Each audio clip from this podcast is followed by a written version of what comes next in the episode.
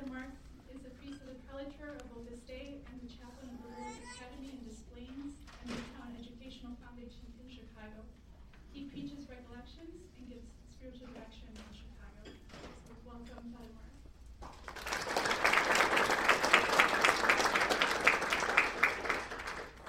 St. Jose Maria Institute, Father Jim Socias, who will make a cameo appearance later, and Elia Rivera Barb, Labatka, who has done so much to organize this, and thank you for Mitch Rains, who's helping us with the audio and the video.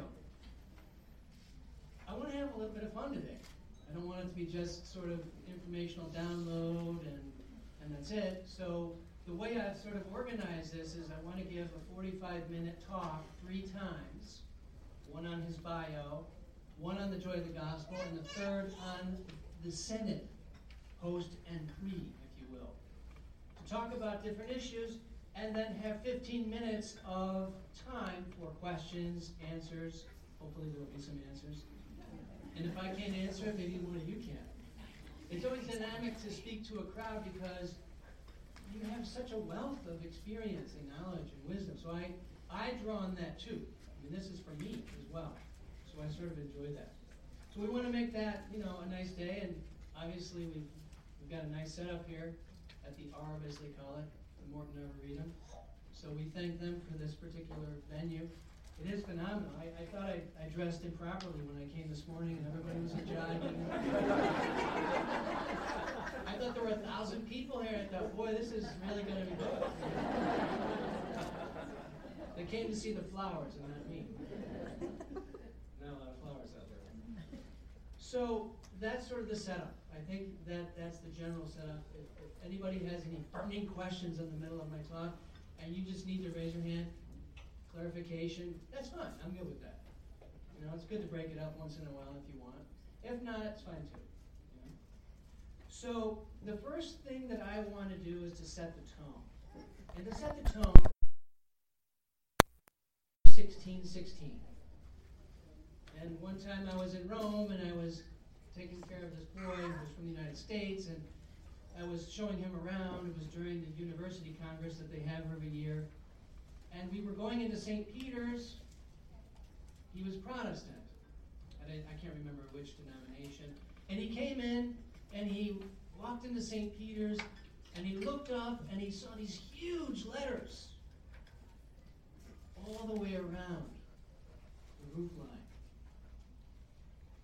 And he goes, "What is that? What does that say?"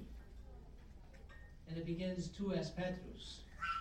You are Peter, and upon this rock I will build my church, and the gates of hell will not prevail against it." Matthew 16:16, an easy Bible bullet to remember.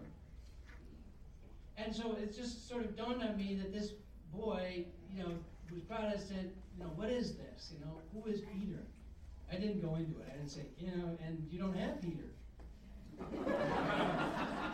I didn't say that, right? I mean, you know, because he wasn't ready for that. But it is kind of interesting that maybe later he'll remember that, because he was thinking a little bit along those lines. So we see, you were Peter, and upon this rock. This is the man chosen for our times by God, elected by the cardinals, by the Holy Spirit. The cardinals helped. I was just thinking about how they do the election process. Whatever happened to the old short straw thing? Probably because in the Middle Ages they were doing games or something and coloring the straws and I don't know. So in any event, he is the man who's chosen by the Holy Spirit, and St. Josemaria would say one of his famous phrases, "Omnes cum Petro ad Jesum per Maria," all with Peter to Jesus through Mary. That we have to be with Peter. And our founder would say, St. Josemaria would say, you can't go wrong. You really can't go wrong by looking at that person and saying, we must be with Peter. And he would say, whoever he is, we will love him. And before the election, you know, as our prelate, the successor of our founder, now the successor of a blessed, his successor is now blessed Alvaro del Portillo, said, you know, we will love whoever he is. Will we like him? We may not. He's Argentinian. By the way, are there any Argentinians here? Because, you know, they even say of themselves, you know, that the joke is about the Argentinians. They say, you know, how do you say ego? And they say Argentino.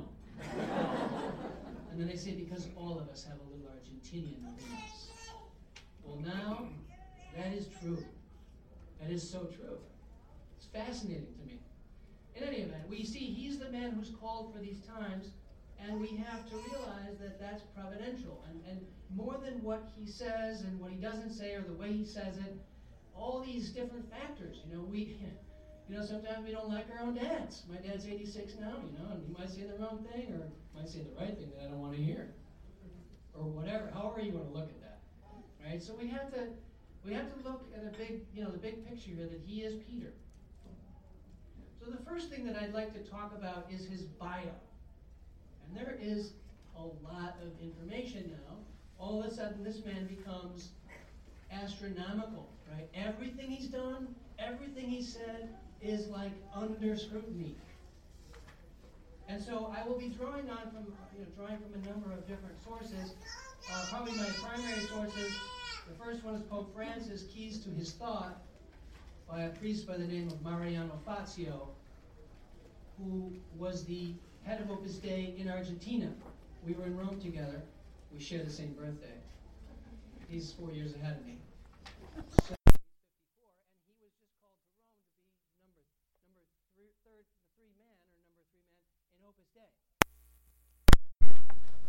when he went to bring the letter to the Pope, who he knows very well, because he was with him in Argentina, the Pope said, "You got this appointment because you know me." And that's what they're going to say. And he said, "You're probably right." It's kind of interesting, right? Because he knows him, and in a sense, he knows his mind, and he will serve in that capacity to know him. But he wrote this book quite early on, just a month or two after he was elected. So this is very important. It's the Keys to His Thought. It's very profound. The second book, which just came out, is called The Great Reformer, Francis, The Making of a Radical Pope, by Austin Ivory. You know, some people might have ordered it, but it took like a month to get. It's very interesting. He did a lot of research, a lot of personal research, went to meet the people, talked to them about him, got anecdotes, personal stories, and did research. Really, really nice job. I've enjoyed it. And then, of course, I also rely upon witnesses, people that I know, because I've been in Rome with a number of Argentinians. I know different people from different places who have known people who have known him, so secondhand stuff, sometimes firsthand things, very, very, very close encounters, you know, with the Holy Father, as cardinal, as bishop, etc. There will be a few stories that will come out here. So to begin with, we know, you know, his family and his youth, and I don't want to go through all the details, but certain things really impacted him. You know, starting with the fact that he was born in December, and it was a different season than it is here, right? But he was baptized on Christmas Day, 1936. I think that's also fascinating, that the parents, you know, a week later, baptized their son. There's something to be baptized. So the last two popes, you know, Benedict was baptized on the Easter Vigil, born in the morning. And that's why he's got such a great intelligence. The Holy Spirit was at work right away. But Jorge Mario Bergoglio was baptized on Christmas Day. I know a couple here who had their last child on Christmas Day. So you can see baby Alice. So that is very interesting just from the beginning, right? That he's born on this day.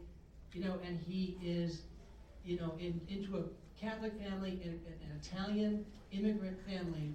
And I think the figure that struck him the most was his grandma Rosa. And you'll hear stories, you'll read stories about her. She was, as they say, a piece of work. She was in Catholic action in Italy, and she literally would get on the soapbox and denounce Mussolini. She actually got up in church once, and I don't know if it was during the Mass, I don't think so. But she got up to the pulpit denouncing Mussolini. So she was a firebrand.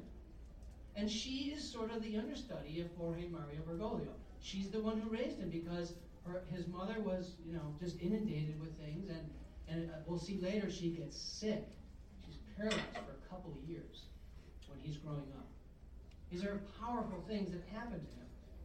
So he grows up in this immigrant family, the Italian family. He learns Italian. He's Roman. He's Italian. His father has a lot of piety, Mario, and he also loves soccer. And so he leads the rosary every night and then goes to his famous team, San Lorenzo. And he's a normal man. He's an accountant, like myself. A bean counter, as they say.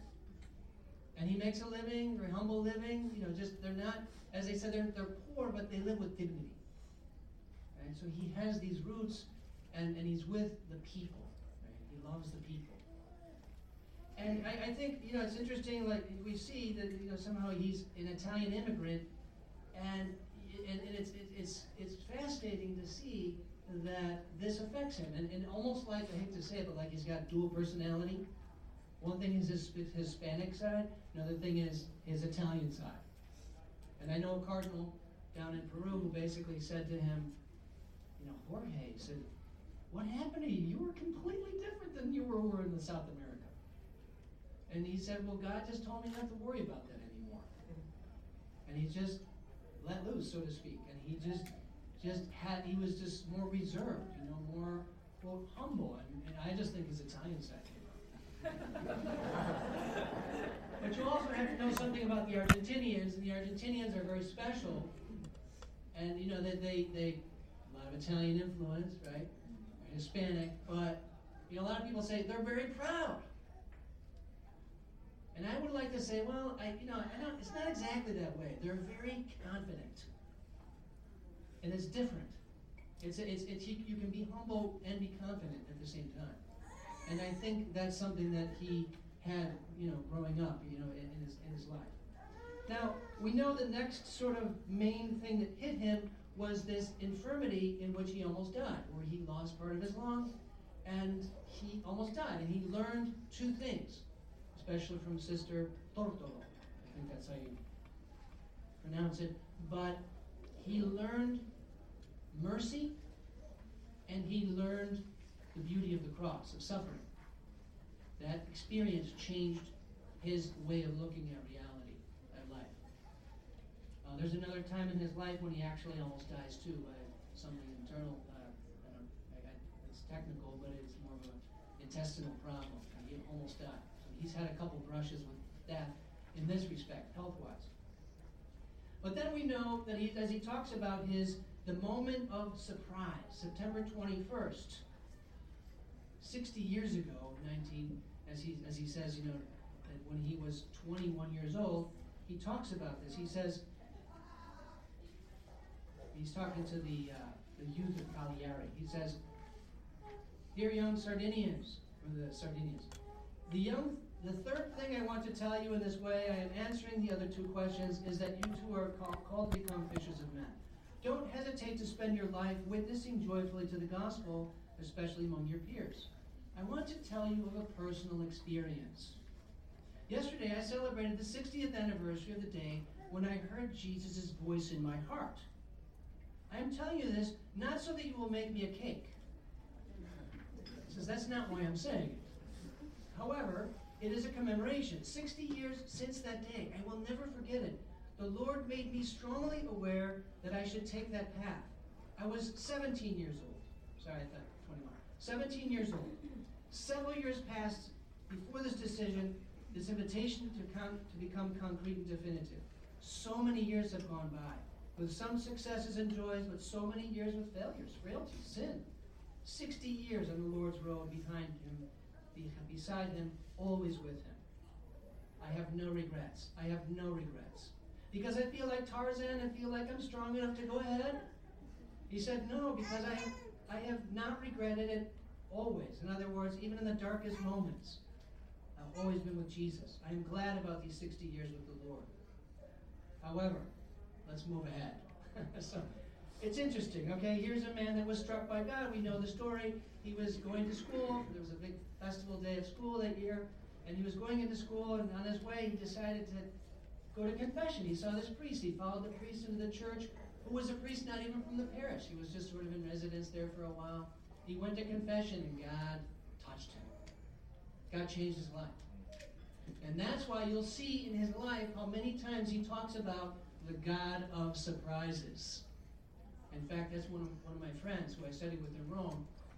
When I asked him, I said, well, you know, what can you tell me, about Jorge Mario Bergoglio? And he said, all I have to tell you is that he will surprise you. So he is a man of surprises, and he knows that God is a man of surprises. Well, he decided later, he went into the seminary for the diocese, and the Jesuits were they were particular. They were very selective, and he didn't think he could make it right into the Jesuits. So he went to the diocesan seminary, but then he was accepted later into the Jesuits, and he said there were three reasons why he wanted to do that: discipline, missionary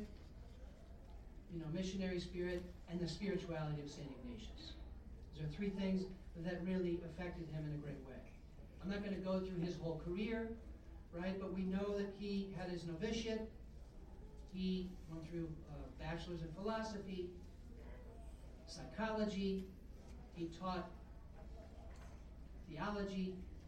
After 11 years of being in the Jesuits, he was ordained in 1969. And I want to read to you on his retreat, before his ordination, what he wrote, his personal creed.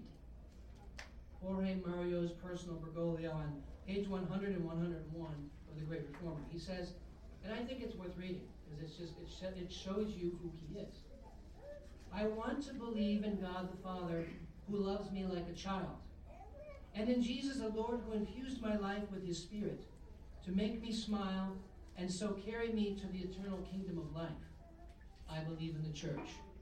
I believe in my life story, which was pierced by God's loving gaze, who on that spring day of the 21st of September came out to meet me, to invite me to follow him. I believe in my pain, made fruitless by the egoism in which I take refuge. I believe in the stinginess of my soul, which seeks to take without giving. I believe in the goodness of others, and that I must love them without fear and without betraying them, never seeking my own security. I believe in the religious life. I believe I wish to love a lot. I believe in the burning death of each day, from which I flee, but which smiles at me, inviting me to accept her. I believe in God's patience, as good and welcoming as a summer's night. I believe that Dad is with the Lord in heaven. I believe that Father Duarte is there too, interceding for my priesthood. I believe in Mary, my mother, who loves me and will never leave me alone. And I believe in the surprise of each day, in which will be made manifest love, strength, betrayal, and sin, which will be always with me until that definitive encounter with that marvelous face, which I do not know, which always escapes me, but which I wish to know and love. Amen. That, my friends, is impressive. That is a very spiritual man who is grounded in the love of the Father, and Mary, and Jesus. It's just astounding in the church. And you could, in a sense, find something in this papacy already that extends from every line that I just read. So that's very, very powerful. Of course, he was ordained. Then he went through different, what they call different training sessions. They had different turns, different places, internships. He finally made his final profession in 1973, and he became the provincial in 1973 at the same time. Now, this is the time of the dirty war in Argentina, where the Perón's wife was kicked out, and there was the military coup, and he's in the middle of this, as the provincial. and he's trying to, in a sense, fight also sort of the changes that are going on in society. He's dealing with, the Marxist ideology, the liberation theology. He's in the middle of this, and literally, he's moving residences as the coup is taking place down the street. And this isn't the second time he was in a war zone. He was in Israel during Yom Kippur. This guy is, you just, when you go back and look at it, you're like, oh my goodness, what he's been through. So then we see in that particular time frame how he gets embroiled, in some of the different factions. And this is one of the things that they were wondering, okay, was he doing something bad? Was he involved with a group that was militaristic and violent? And he wasn't. He was involved with a group called the Iron Gate, which was Perona's tendency, but he supported them with his faith and his chaplaincy. He did not in any way get involved in anything violent. But what was also fascinating is that during this time, being the provincial, he had to deal with the military. He had chaplains, Jesuits, who were chaplains to the military. He had Jesuits that were in the poor country, working with the poor, but also sort of being influenced by the Marxists. He had people who were betrayed. I mean, it was just remarkable. People who were disappearing. And he was operating under this influence. And people would bring him refugees, people that they had to sneak out. And he said, I really didn't know what was going on and what I was doing until I had to figure out how to get rid of that person, that first person. And people would bring him people, and he would use the retreat house as a way of housing them and getting them out of there to save their lives, regardless of who they were. And sometimes they were Marxists, like he was friends with a lot of different interesting people. He was open to everybody. It's just astounding. And here's an example, this quote, that one of the servants in the place where he was tells about one of these incidences. He says, I was present when Bergoglio met a military officer from the Morton air base. I was asked to bring him and the soldiers some food to his office. Bergoglio was telling him that the kid had to reappear because the kid was arrested. They would just disappear. When the meeting was over, he rang the bell for me to go and collect the trays. When I got there, he asked me to see the officer out. I thought that was unusual because he always saw guests out himself. When I went back to his office to get the trays, he was vomiting. He said, sometimes when you're done talking with those people, you've got to throw up. He told me that it was a chess game. One bad move and you're toast. 3 days later, Sergio showed up, really badly beaten. He risked his life a number of times. I mean, it's just astounding when you look at some of the things he was involved in. So, it's interesting. Okay, so here he is. He's the provincial, then he becomes the rector of the Colegio Maximo. We can go into all the details of these things, but it's just, it's for your reading, right? But there was one amazing thing that happened was when he was sent to do his doctoral thesis in Germany, and he was sort of sent there to sort of transition. And he'd already been through the dirty war, he'd been the provincial, he'd been the rector of this college, and then they transitioned him out to Germany, and he was sort of beside himself, like, what am I supposed to do? And this is when he had the devotion to Our Lady of the Knots, right, which has become famous. It's one of these things where all of a sudden the devotion to Our Lady of the Knots becomes international. Right? The undoer of the knots. He says, O Virgin Mary, faithful mother who never refuses to come to the aid of your children, mother whose hands never cease to help because they are moved by the loving kindness that exists in your immaculate heart, cast your eyes of compassion upon me and see the snarl of knots that exists in my life. And it goes on, right? But the idea is that he had this great devotion to Our Lady, and she undid the knots. Now, he didn't stay long in Germany. He went back, and he was sent to the north of Argentina, a place called Córdoba. And he was a teacher. He taught chemistry. And he was there as a pastor, and he was doing pastoral work. But he felt like he was exiled. He felt like he was pushed to the side. He'd been the provincial, he'd been at this college, and so he felt a little bit like, okay, I'm here. You know, I'm available, as the Jesuits would say. I'm available for the mission. And then one day, in May, we don't know the exact day, he was in Córdoba, and there was a member of Opus Dei. Somebody told me there was a member of Opus Dei in a wheelchair, an older lady, who gave him a prayer card of then Venerable Josemaria. He was going to be beatified on May 17th, 1992. And I have to say that was a memorable day in my life because I brought the gifts up to St. John Paul II, which was awesome.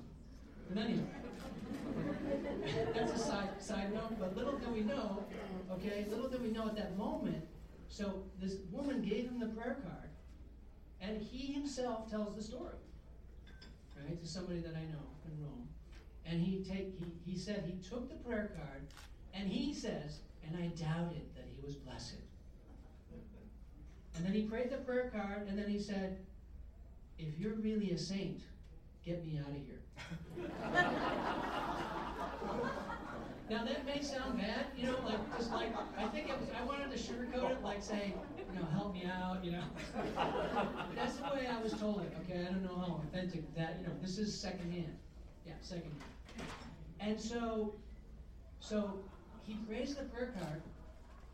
The next day, the nuncio came to town, and they were friends, because he would pass through there, the airport or whatever, and they were conversing, talking, and the nuncio was telling him about different things, and as he's going, and the book explains that part, doesn't explain this part, and he says, in that moment, the nuncio turns around as he's getting on the plane and says, oh, and by the way, you've been made the auxiliary bishop of Buenos Aires. And he was dumbstruck. So he believed, and he had that prayer card underneath the glass top of his desk for the rest of the time. That in a sense, God called him to come back, and he was very good friends with the Cardinal. The Cardinal arranged that. St. John Paul II appointed him the auxiliary bishop. Then he became the Archbishop and the Cardinal Archbishop of Buenos Aires. Right? And then, you know, the sense that, in a sense, fills out that story. But like, what an amazing transition! And I just find that so humorous, right? Because our founder was to be beatified just a couple days later, right? And so he, in a sense, became a believer. Right? Even joking, like, I didn't believe that he was even blessed. So it's a very powerful scene. Now, we realize what happens, and you know, maybe, you know, we can go through the different things. You know, just his character. You know, he's a man of simplicity. He's a man who loves the poor, as we know. He's a man with a sense of humor.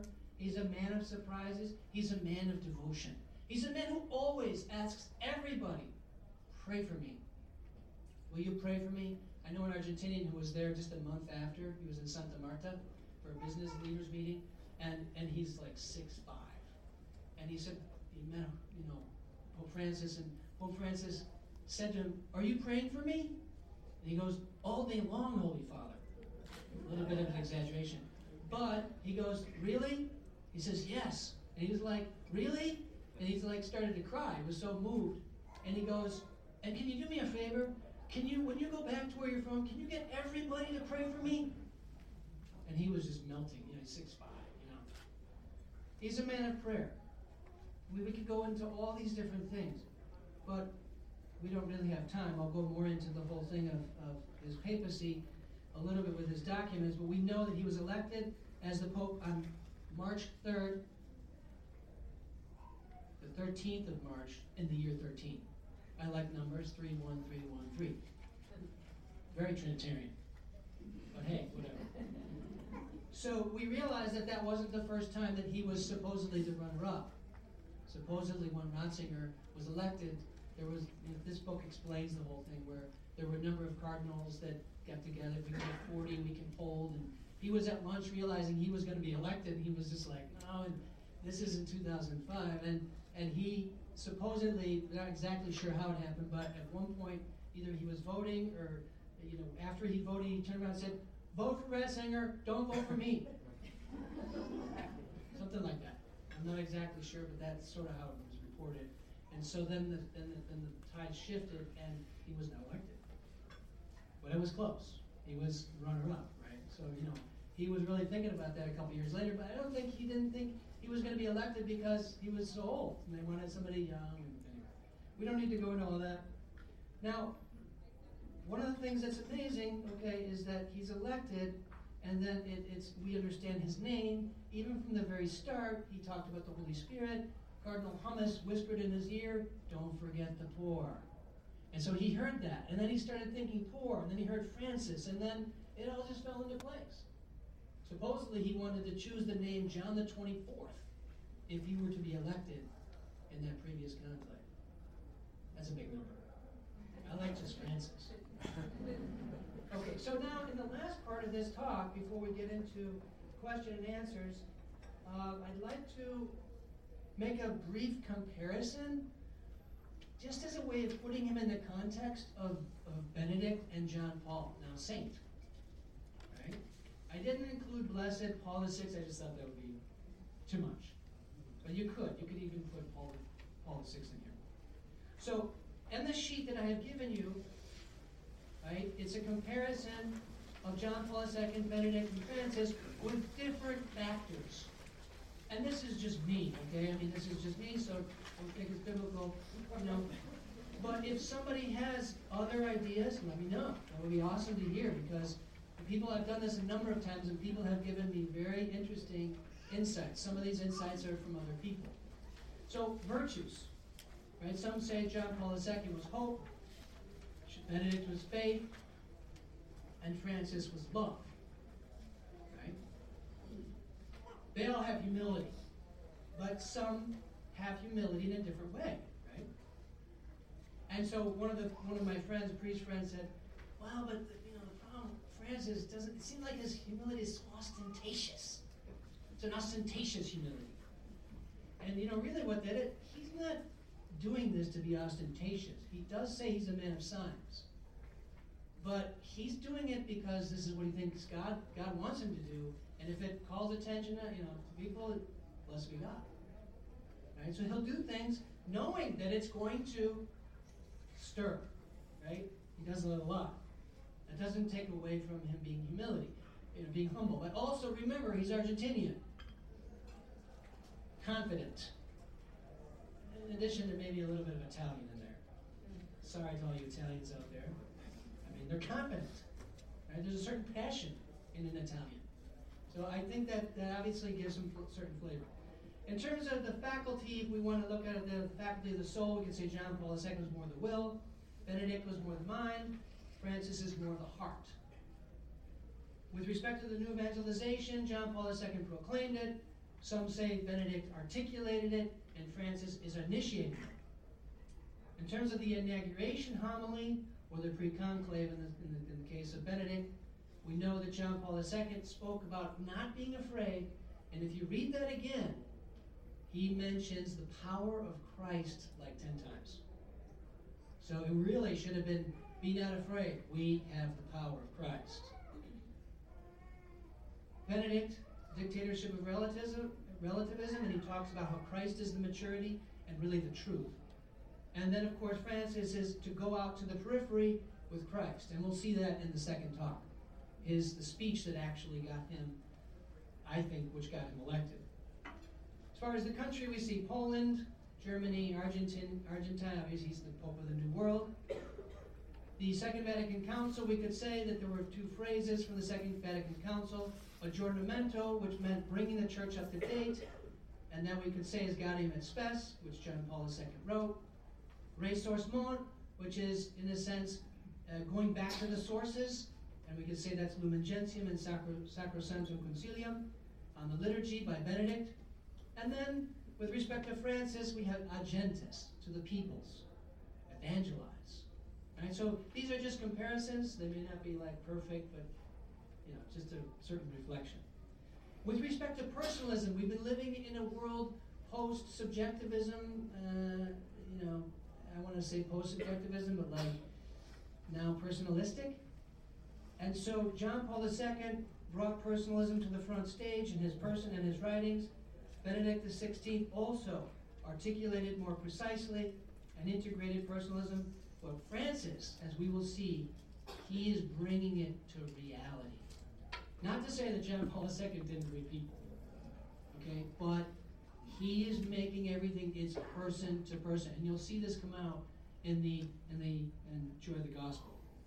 In terms of the reign, we have one of the longest, John Paul II, one of the shortest, Benedict XVI, and Francis has no problem saying, you know what, I only have 3 years. Right, so we'll see. In terms of the words that they repeated, John Paul II's be not afraid, gift of self, dignity of the person, solidarity. Benedict XVI is a personal encounter with Christ, and Francis continued that personal encounter, but he says personal encounter to go out to the peripheries, to go out to the poor. What he calls the existential peripheries. And that's many different things, and we'll explain that later. The main challenge that John Paul II, you could say, faced was communism, and really any injustice. A Pole said to me, a Polish priest said, any injustice. I said, okay, well, let's just say communism. And then Benedict XVI was really focused on it, in a sense, confronting relativism, and Francis, as you'll see, is constantly attacking individualism and self-centeredness. In terms of the mind, we have a philosopher, a theologian, and we have somebody who's more of an evangelizer, missionary, apologetics, more practical, right? He'll give you 3 points in his homily, and it's just interesting, right, to see the combination that God has given us. In terms of ecumenism, yes, they're all into it. But even more so, that Francis seems just like, even more intense about bringing this in the sense, work of ecumenism. The key ideas, John Paul II, who is man, theology of the body, divine mercy. Benedict talked a lot about beauty, joy, spoke a lot about joy. Jesus of Nazareth, sacred scripture, Verbum Domini, right? I think that was his masterful work, the word of the Lord. And then, of course, we see Francis with the poor, also talks about beauty. He continues the theme of joy of Benedict, and we also have mercy. Not to say, again, that the others didn't, talk about these things, but these are the emphases.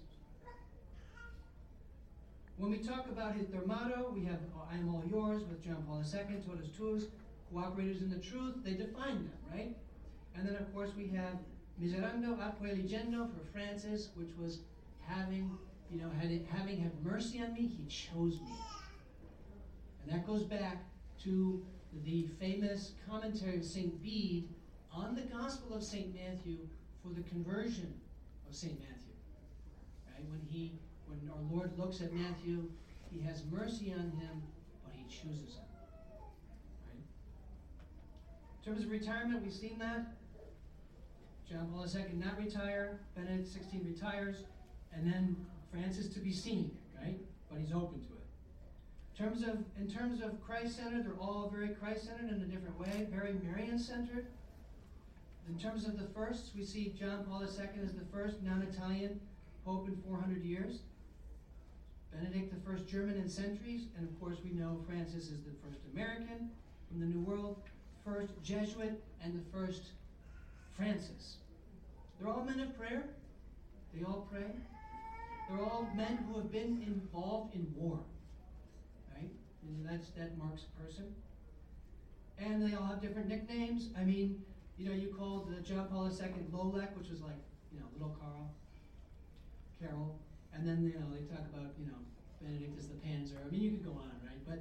But when talked about Francis, he has a number of interesting sort of nicknames.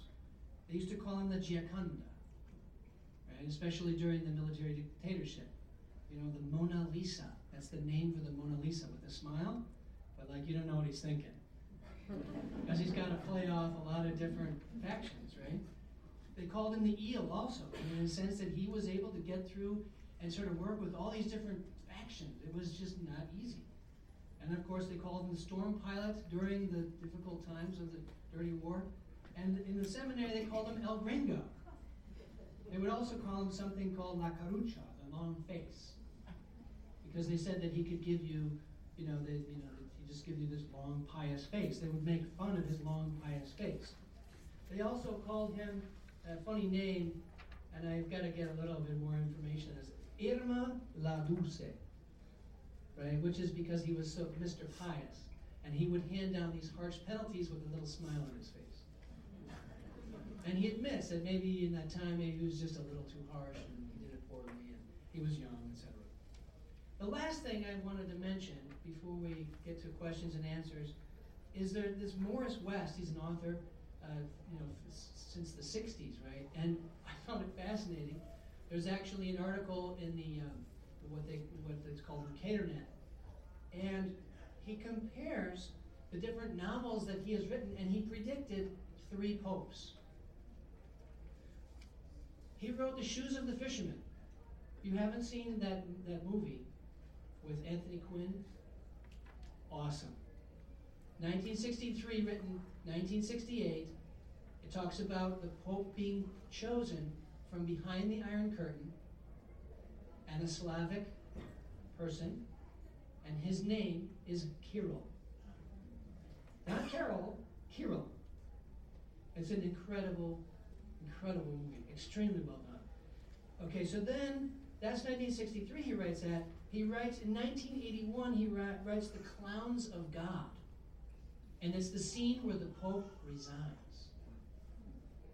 Now, he wrote many novels, right? So, you figure, well, if you read 100 novels, maybe you get it right, So, okay, I'll give you that. But The Clowns of God, and then the more fascinating one is 1998, he writes Eminence, and it's about a cardinal from Argentina who's chosen to be the Pope, who was involved in the Dirty War, and he goes on.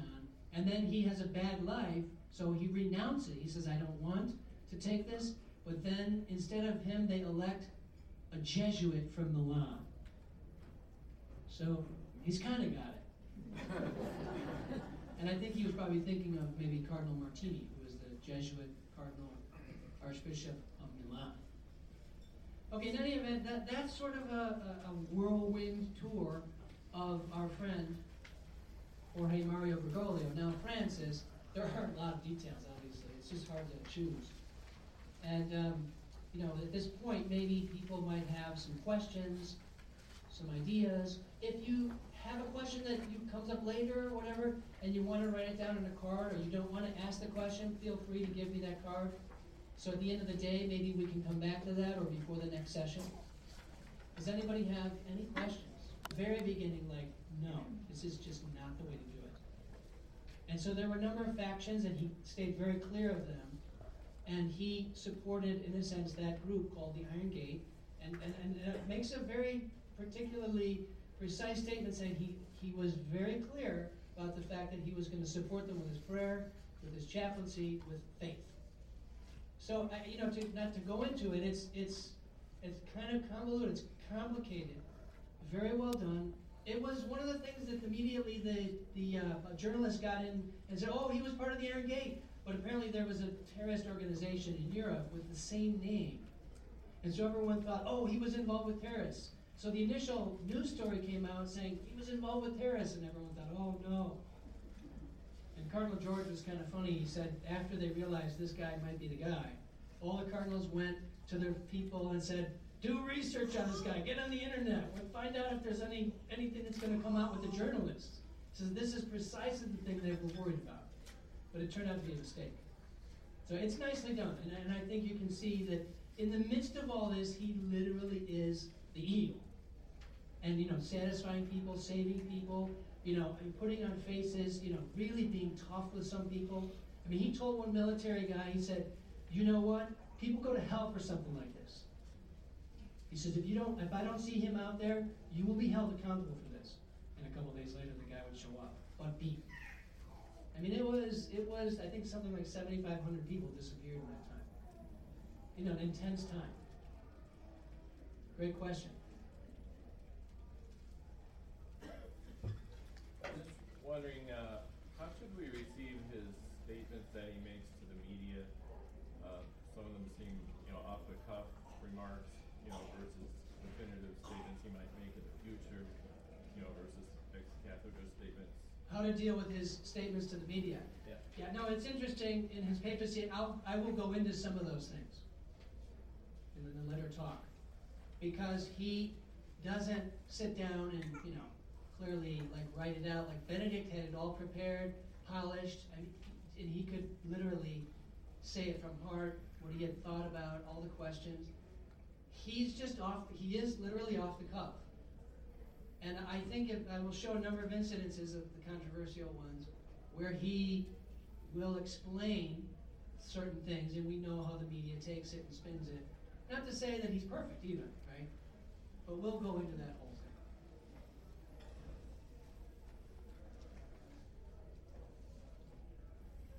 In terms of comparing this pope and the two previous, how can we or should we even answer the negative remarks in terms of, well, finally there's a pope who's, you know, finally the church is doing for the poor, the positive things that he's doing, but comparing them to the two previous, especially to Pope Benedict. Well, finally, this pope, you know, sees the needs of the world. Do we even bother to try and? How do we compare? Because a lot of people think that Francis now is dealing with things that John Paul II and Benedict did not deal with. But if you really go back to their talks and their trips, I mean, I know a situation, for example, where John Paul II, now saint, went to a poor village in Africa, took off his ring, his papal ring, and gave it to the family. So, you know, it's not like he didn't do that, it's just that he wasn't emphasizing that. And obviously the poor and now the environment, we're gonna see an encyclical on the environment, and, you know, it's not like they didn't talk about the environment, they certainly did. Right? It's just, I think, people's perception, and people think that somehow with this new pope he's going to change doctrine or whatever. You know, if that happens, I'd be really surprised. Now, discipline, as they make the distinction, and I'll talk about that in my last talk, where he might change certain things of discipline, he already has. First thing he did was say, Cardinals, don't bring your red socks. And they didn't have to bring their red socks. And no more red shoes. I'm just wearing my regular shoes, in addition to the fact that he's flat-footed, so I can't imagine. Okay?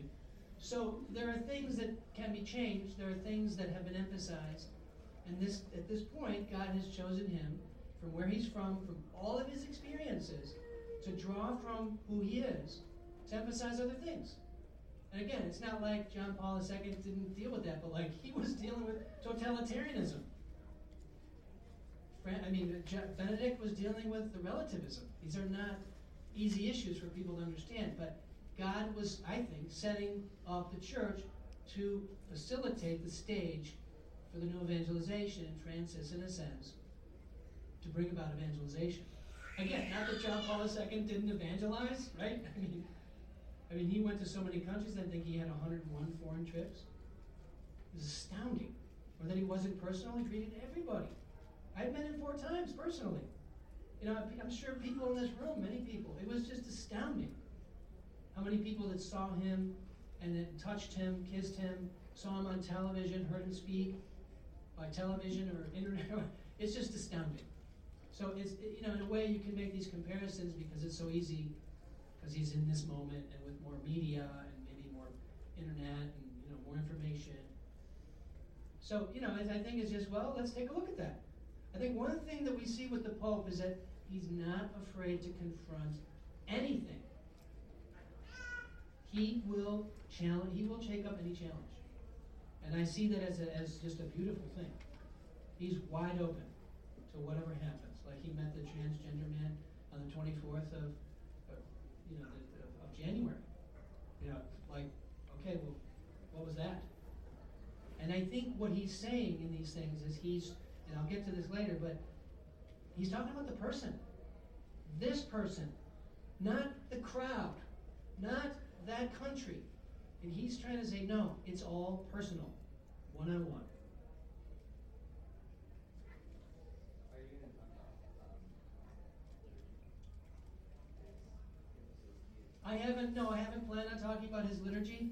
But it is interesting, because in a sense, you see that Benedict was used by God to sort of, in a sense, restore the liturgy. right? To bring back the extraordinary form, to give a certain place for that.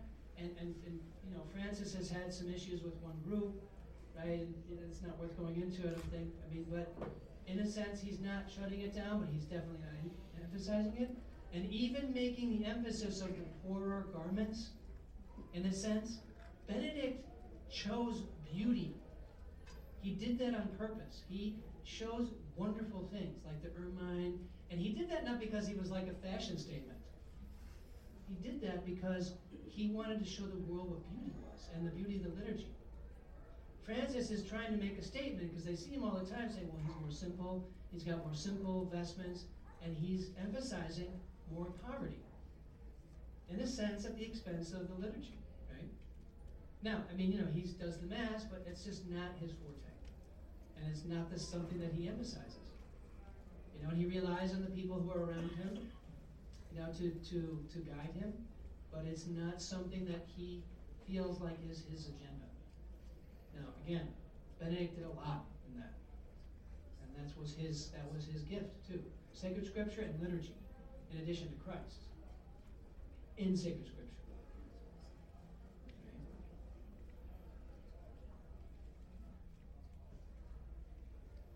Did I win again? That's what I always tell my students. I always win. I answer every question, and they know everything after that. Right? Okay, so we'll take a break here, and we'll begin again at 10:15.